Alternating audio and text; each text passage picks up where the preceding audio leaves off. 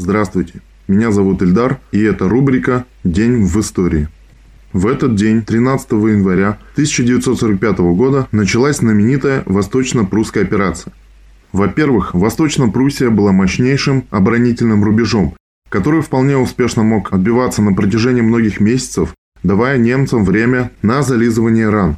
Во-вторых, высокопоставленные немецкие офицеры могли использовать любую передышку для физической ликвидации Гитлера и начала переговоров о сепаратном мире с нашими союзниками. Нельзя было допустить ни одного из этих сценариев. С врагом следовало быстро и решительно покончить. Нашим войскам противостояло сразу 41 дивизия, а также большое количество отрядов, набранных из наиболее обороноспособных членов местного фольксштурма – всего у немцев насчитывалось не менее 580 тысяч кадровых военных, а также около 200 тысяч фольксштурмовцев. К оборонительным рубежам фашисты подтянули 700 танков и самоходных установок, более 500 боевых самолетов и примерно 8,5 тысяч артиллерийских орудий и крупнокалиберных минометов. Наши войска, не учитывая ополчение, Превосходили немцев в силах в три раза по людям, по артиллерии в два с половиной раза, по танкам и самолетам почти в четыре с половиной раза. На участках прорыва преимущество было еще более подавляющим. В войсках появились мощные танки ИС-2, САУ, ИСУ-152, 122, 100, так что в победе сомнений не было. Впрочем, как и в высоких потерях так как в ряды вермахта в этот участок специально отправляли уроженцев Пруссии, которые дрались отчаянно и до последнего.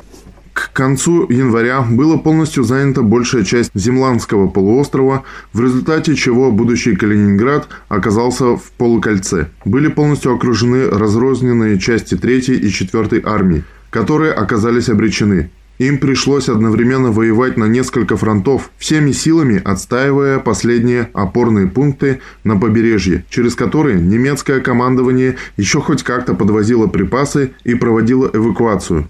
Положение оставшихся сил сильно осложнялось тем, что все группировки армии вермахта оказались рассечены сразу на три части. О степени измотанности наших войск в жестоких боях свидетельствует хотя бы тот факт, что окончательный штурм Кёнигсберга начался только 8-9 апреля. Главная задача нашими солдатами была выполнена. Они смогли разбить мощную центральную группировку противника – все мощные немецкие оборонительные рубежи были сломлены и захвачены.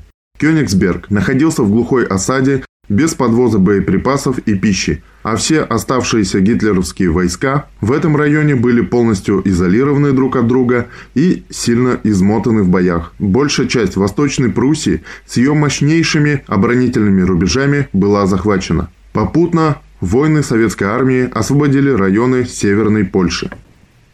Также приведем еще несколько дат. 13 января 1899 года родился Василий Захарович Корж, один из руководителей партизанского движения Беларуси, герой Советского Союза. 13 января 1917 года родился Илья Михайлович Лившиц, советский физик-теоретик, основатель научной школы по физике твердого тела, академик АН СССР, лауреат Ленинской премии, 13 января 1917 года родился Павел Михайлович Михайлов, заслуженный пилот СССР, герой Советского Союза, в Великую Отечественную войну совершил 520 ночных боевых вылетов. В этот день 1919 года в Риге собрался первый съезд Советов Латвии, провозгласивший советскую власть в стране. Также в этот день 1920 года рабочие Милуоки, США, штат Висконсин, на массовом митинге потребовали от правительства Вильсона установления дипломатических отношений с Россией. Это была рубрика «День в истории». Меня зовут Эльдар. Слушайте «Красное радио».